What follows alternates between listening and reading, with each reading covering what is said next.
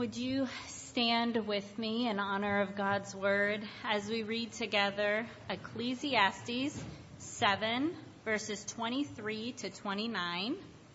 It's on page 663 in your Pew Bibles if you'd like to follow along there, or else it's on the screen. Ecclesiastes 7, 23 to 29. All this I have tested by wisdom. I said, I will be wise, but it was far from me. That which has been is far off and deep, very deep. Who can find it out? I turned my heart to know and to search out and to seek wisdom and the scheme of things, and to know the wickedness of folly and the foolishness that is madness. And I find something more bitter than death the woman whose heart is snares and nets, and whose hands are fetters. He who pleases God escapes her, but the sinner is taken by her. Behold, this is what I found, says the preacher, while adding one thing to another to find out the scheme of things, which my soul has sought repeatedly, but I have not found. One man among a thousand I found, but a woman among all these I have not found. See, this alone I found, that God made man upright, but they have sought out many schemes. This is God's word. An Irish poet once lamented in song, I still haven't found what I'm looking for. That's a shout out to Bono and U2 if you didn't pick up on that one. And that's a frustrating existence if you think about it, to give yourself to the pursuit of something that continually eludes you or evades you. You know, whether it's something as simple but annoying as trying to find your car keys when you're already late and uh, something more significant, like chasing a dream that you've always held and yet never finding that opportunity for it.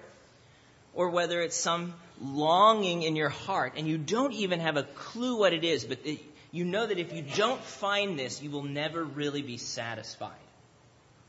You know, it's frustrating and discouraging to always be seeking but never finding in life. But then there are sometimes that happy experience when you find something that you weren't looking for. So you're rifling through the pencil drawer for your car keys and you find a $20 bill. You know, that's great. Or, uh, you know, you volunteer for something because they're so desperate and in need of help. And then you find in the activity that you've all of a sudden discovered your passion and your life calling in, in doing this thing. Uh, but of course, then not everything that we discover by accident is happy. Uh, sometimes it's not the 20 the $20 bill that you find in the drawer, it's an overdue bill for $200 that you forgot about. Or you go in for a routine physical and you walk out with a heart disease diagnosis. So sometimes we're not looking for stuff and we find it and it's it's not good. Well, that experience looking for something that you can't find but finding something worse in the process, that pretty much describes Solomon's experience in Ecclesiastes 7 23 to 29. And we've been in this book for several months, following him as he tries to make sense of how life works under the sun, you know, in the realm of our daily experience. Uh, you know, what we see, what we do, whether anything that we see and do actually lasts or provides any sort of gain or significance. You know, he set out in the beginning to find wisdom, so to to uh, be able to put all of the pieces of life together, figure out how it works, and so therefore know how to make the most of it, how to, find uh, lasting satisfaction in life. But of course, if you've been with us for even just a week or two, you you know that what he's found has not been pleasant. Uh, he's discovered that everything we try and put our hope in, in this life, in this world, uh, is vapor. It's vanity. It's smoke. There's nothing new. There's nothing that lasts. There's nothing that satisfies. And there's nothing that ultimately makes sense in this life apart from God. And so the preacher still hasn't found what he's looking for. He's looking for wisdom, for the scheme of things, but he can't find it. As he says in uh, verses 23 to 24. All this I have tested by wisdom. I said, I will be wise, but it was far from me. That which has been is far off and deep, very deep. Who can find it out? So, like a ship lost at sea, trying to find its bearings under an overcast sky. You know, you plumb the depths. You, you send your, your measuring instruments down into the sea to find out how deep it is where you're at, but they don't touch anything. It's too deep. Or you grab your telescope and you scan the horizon looking for land to see how far out are we, and there's nothing. It's too far off. Now, that's not to say that there isn't land somewhere or that there isn't a bottom at some point, but it's beyond your comprehension. You cannot find it out. You cannot find it out. And so, as Solomon has sought to figure out how life works, the scheme of things, how it all fits together, he's discovered it's too grand, it's too big, it's too mysterious, it's too amazing for him to take it all in. And so, that forces him and really us with him to depend on the God who designed the whole thing, who does know where the edges are and how it fits together, and who will be faithful to accomplish his purposes to work it all out. So he can't figure it out. But then Solomon reports to us three things that he has found amid his elusive search for wisdom, what you might call three incidental finds, things that he wasn't looking for, but discovered in the process uh, and unfortunately, none of them are happy. None of them are, are good discoveries. In essence, if we had to boil it down, what the preacher discovers is that though we can't make sense of the grand scheme of how life works, the one thing we can be sure of is that people are sinners. That's the one thing he has found out that you can be confident as you walk through this life that you will discover people are sinners. Now, that's not a happy subject. Um, I mean, who wants to spend the next 30 minutes on a Sunday morning thinking about the fact that, you know, you and everyone you love and are sitting next to and trust are all dirty, rotten sinners? That's just, you know, it's not fun. That all humanity has thrown off God's rule and has sought to live life on our own terms, often in direct disobedience to God. That's what we mean, by the way, when we say the word sin. It's a rebellion. It's a disobedience to God and His design, His rule, thinking we would do a better job running things than Him. And again, that's not very much fun to think about. But then again, if we think about the rest of this book, uh, most of what Solomon has forced us to interact with hasn't been much fun. You know, we, we've had we've come face to face with a lot of the hard realities of life. And it hasn't been fun, but it has been real. It has been honest. It has given voice to many of the frustrations and the quiet wrestlings of our hearts as we go through out life trying to figure out why isn't this going the way I planned. So it does resonate with us, even if it's not fun to think about.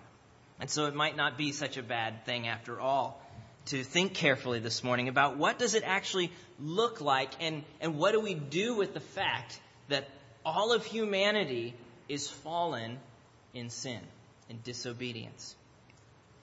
It's crucial to be honest about this. It's crucial. Lest we're taken off guard by sin's lure, by the way it tries to suck us in and draw us in, or lest we're devastated when we realize that someone we trust, lo and behold, is actually a sinner too.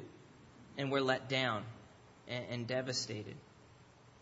But most importantly, unless we're honest about the sinfulness of sin, that it really is wrong because God really is that holy. Unless we're honest about the sinfulness of sin, we will never fully grasp the sufficiency and beauty of God's grace. The, the grace of God that deals with that sin, as ugly and tragic as it is. We'll never fully appreciate that unless we are honest about sin.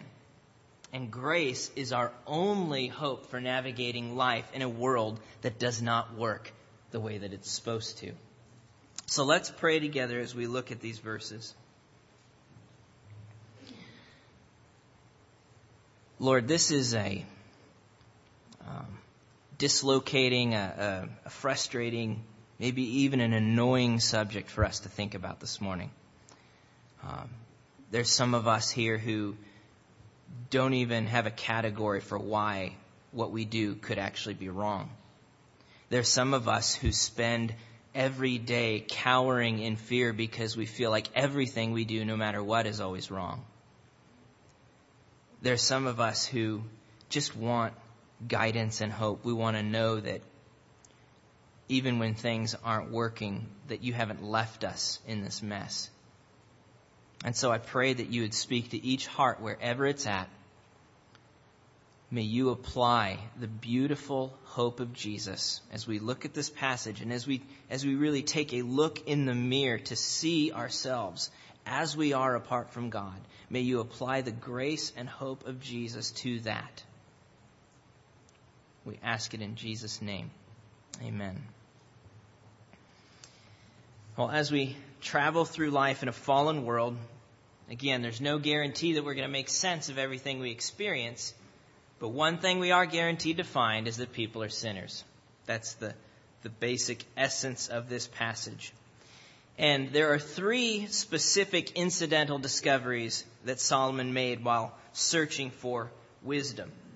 In verse 25, he reminds us again of his goal, the whole thing, the whole purpose that he set out to not just write this book, but to explore the things that he's now recorded in this book. Uh, what has his goal been in, his, in this research project? He says in verse 25, I turned my heart to know and to search out and to seek wisdom and the scheme of things, and to know the wickedness of folly and the foolishness that is madness. So again, you hear the diligence with which he's really wrestled with life. You know, the, the pileup of those words. I'm trying to know and search out and seek wisdom. He's not just sitting in an armchair throwing out random thoughts about life and how it works. He's rolled up his sleeves. He's dove in head first to wrestle with how this thing works and to try and sort it out, to find the scheme of things, he calls it. The grand design and pattern. Both, you know, the, what wisdom is and how it benefits us, but then also what's foolish and, and what's folly and madness and, and what liability that brings. We saw, you know, most of chapters 1 through 6 were taken up with this investigation. That's what we saw him do. He took one subject after another, after another, exploring to see how it all made sense and whether or not it was worthwhile. But again, he hasn't found anything. Uh, if you look down at verse 27, where he describes one of the things he did find, he says, now, behold, this is what I found while adding one thing to another to find the scheme of things, you know, my, which my soul has sought repeatedly, but I have not found. So again, he's, he's out there adding one thing to another. He's trying to paint the big picture. His soul has longed over and over to know this, but he still hasn't found it. Uh, so he's not found the big picture, but well, what then has he found? And that's these three uh, incidental finds, three things in this passage. And the first one is that he found the bitterness of being enslaved to sin. As he walked through life trying to make sense of it all, one thing he did discover is the bitterness of being enslaved, captured to sin. Verse 25 again. I turned my heart to know and to search out and to seek wisdom in the scheme of things and to know the wickedness of folly and the foolishness that is madness. And I find something more bitter than death. The woman whose heart is snares and nets, whose hands are fetters. He who pleases God escapes her, but the sinner is taken by her. Well, this description of this woman sounds a lot like the adulteress or the forbidden woman that runs throughout the book of Proverbs. Um, who goes on the prowl after young fools trying to enslave them in sin. In Proverbs 7, we read about her. She is loud and wayward. Her feet do not stay at home. Now in the street, now in the market, and at every corner she lies in wait. She seizes him, the fool, and kisses him, and with bold face she says to him, I had to offer sacrifices, and today I've paid my vows. So now I have come out to meet you, to seek you eagerly, and I have found you. I've spread my couch with coverings, colored linens from Egyptian linen. I've perfumed my bed with myrrh, aloes, and cinnamon. Come, let us take our fill of love till morning. Let us delight ourselves with love. For my husband's not at home. He has gone on a long journey. He took a bag of money with him and a full moon. At full moon, he will come home again. With much seductive speech, she persuades him. Her, with her smooth talk, she compels him. All at once, he follows her, as an ox goes to the slaughter or as a stag is caught fast till an arrow pierces its liver, or as a bird rushes into a snare. He does not know that it will cost him his life. One thing that the preacher has found in his search is the bitterness of being enslaved to sin. Something more bitter than death, as he puts it. Now, uh, Solomon describes this enslavement with the image of the forbidden woman, but I don't want us to be confused at all. Sinful predators come in all genders. So this is not just a, a, a thing that women do. Most Old Testament wisdom literature is written from the vantage of a king giving instruction to his son. And so Solomon is imparting wisdom to his son so he knows how to walk through life. And so a lot of the threats that are described are described relative to young men. And so that's why the imagery works that way. But make no mistake, sin is an equal opportunity employer. Okay? So men are just as prone to this kind of predatory life as women. Sin comes in all shapes and sizes, and it seeks to take us down. The emphasis here, though, is not on the one who commits it, but on how sin works. If we look again at Ecclesiastes 7, entrapment and enslavement. That's how sin does its thing. Look again at the language. Her heart is snares and nets. Okay? That's what you use to trap an unsuspecting animal. You put out a snare so it steps its foot in and then it jerks tight. You, you put up a net so it flies into it. Her hands are fetters or shackles and chains. That's what you do to trap something that you've already caught, to keep it a prisoner to you. You, you lock it up. That's how sin works. So first it lures us. It appeals to us.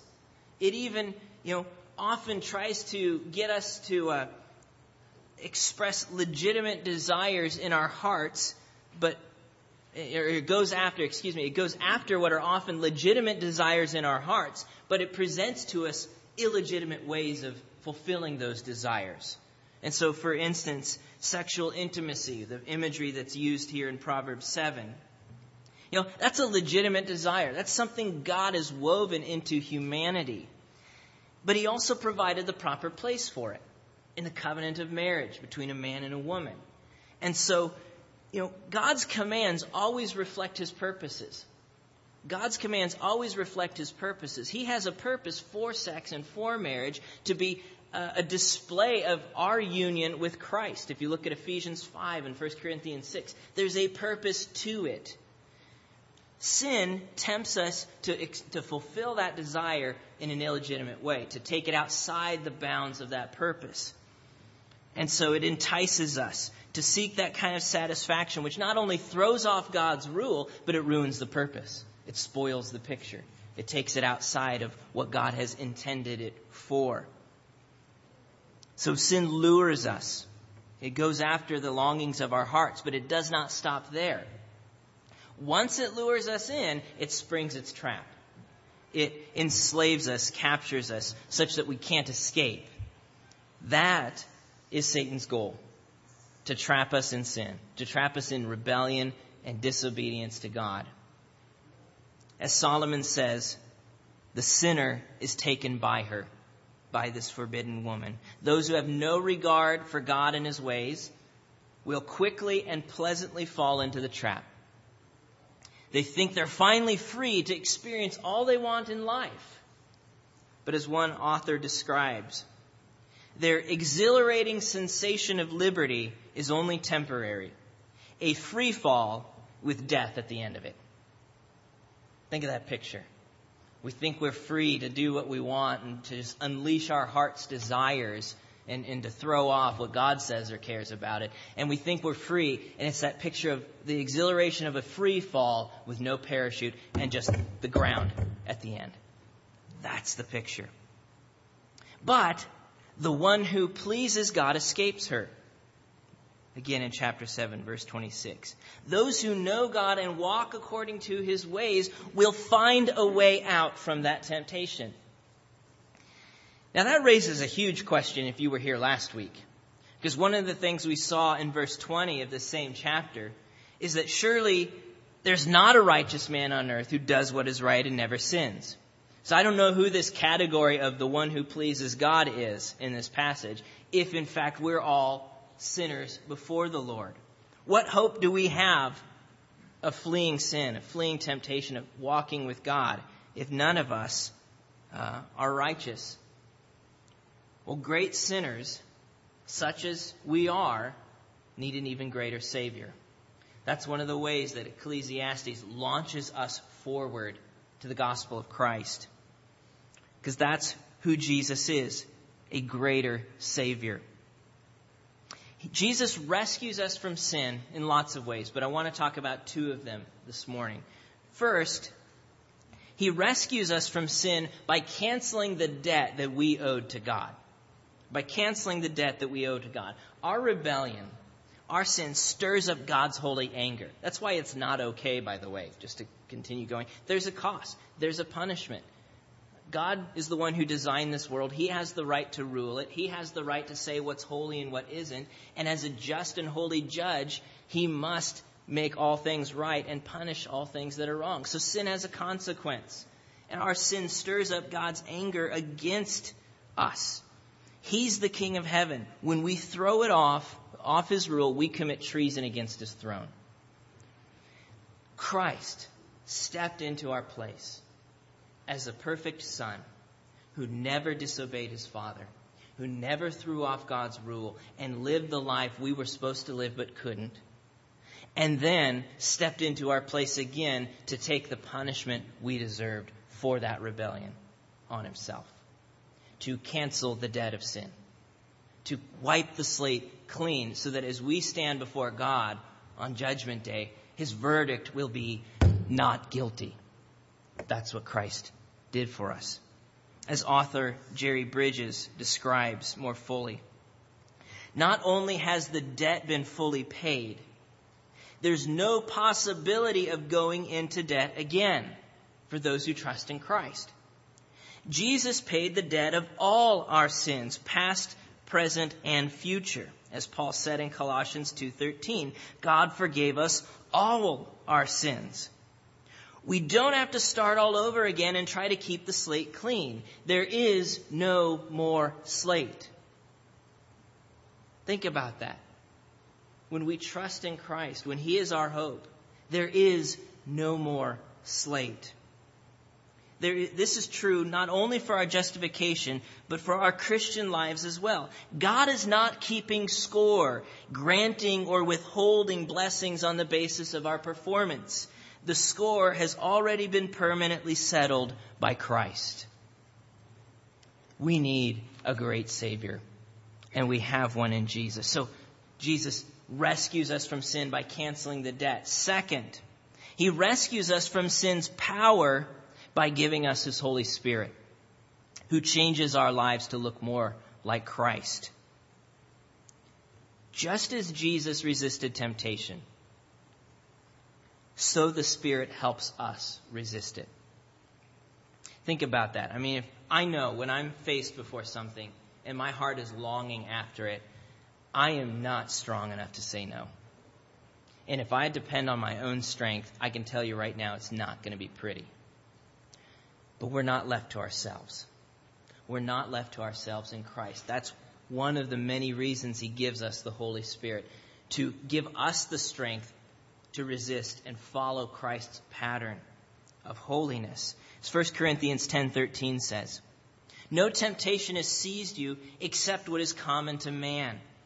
And God is faithful. He will not let you be tempted beyond what you can bear. But when you are tempted, He will also provide a way out so that you can stand up under it. Now, a lot of us have memorized this verse before. And we, we, we're excited about the fact that we're not left to ourselves in our battle against sin. Do we look for the way out, though? Is our heart set to, on, on the holiness of God and the grace of God such that we're looking for that way out? Or are we trying to get as close as we can without getting burned?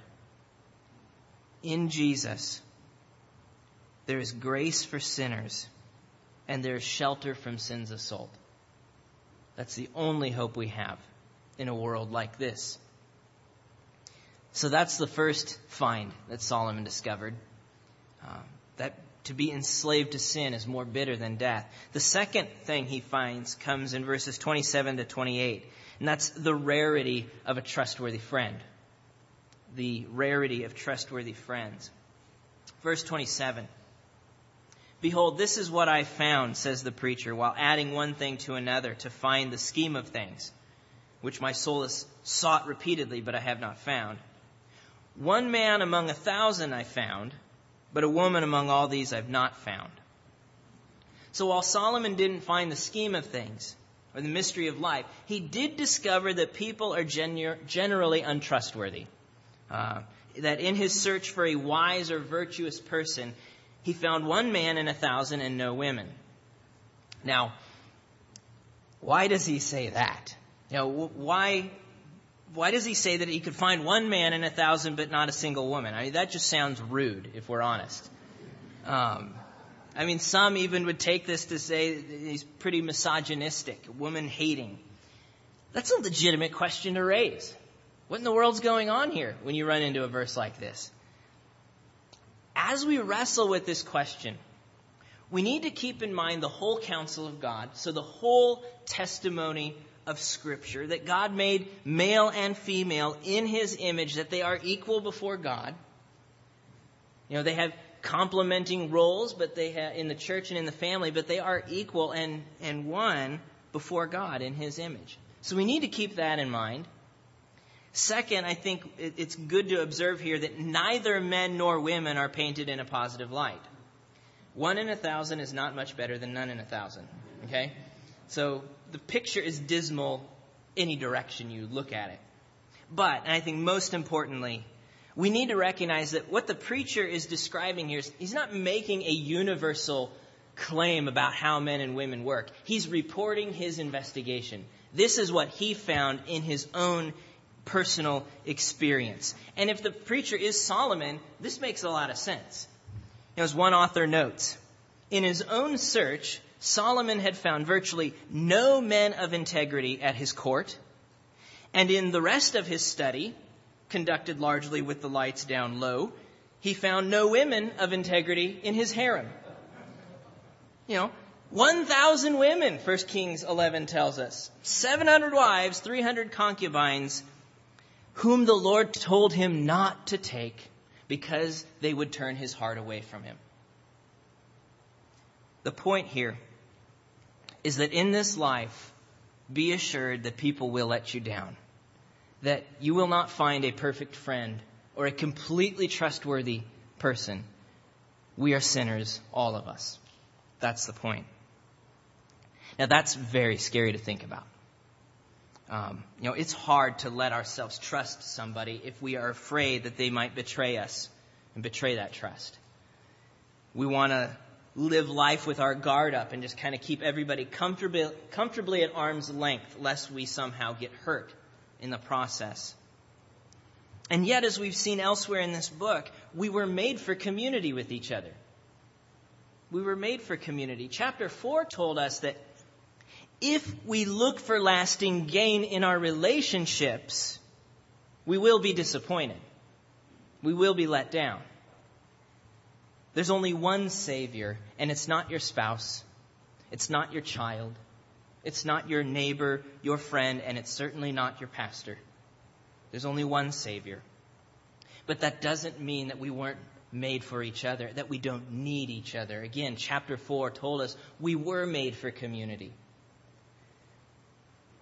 But the only thing that makes community work when everyone involved is a sinner is the gospel of Jesus Christ. That's the only thing that makes community work. In Christ, we can be honest about our fears, about our weaknesses, about the sins that we commit against one another. Because God's grace provides an adequate solution to deal with those fears, those weaknesses, those sins, to help us grow in our relationship with God and with others.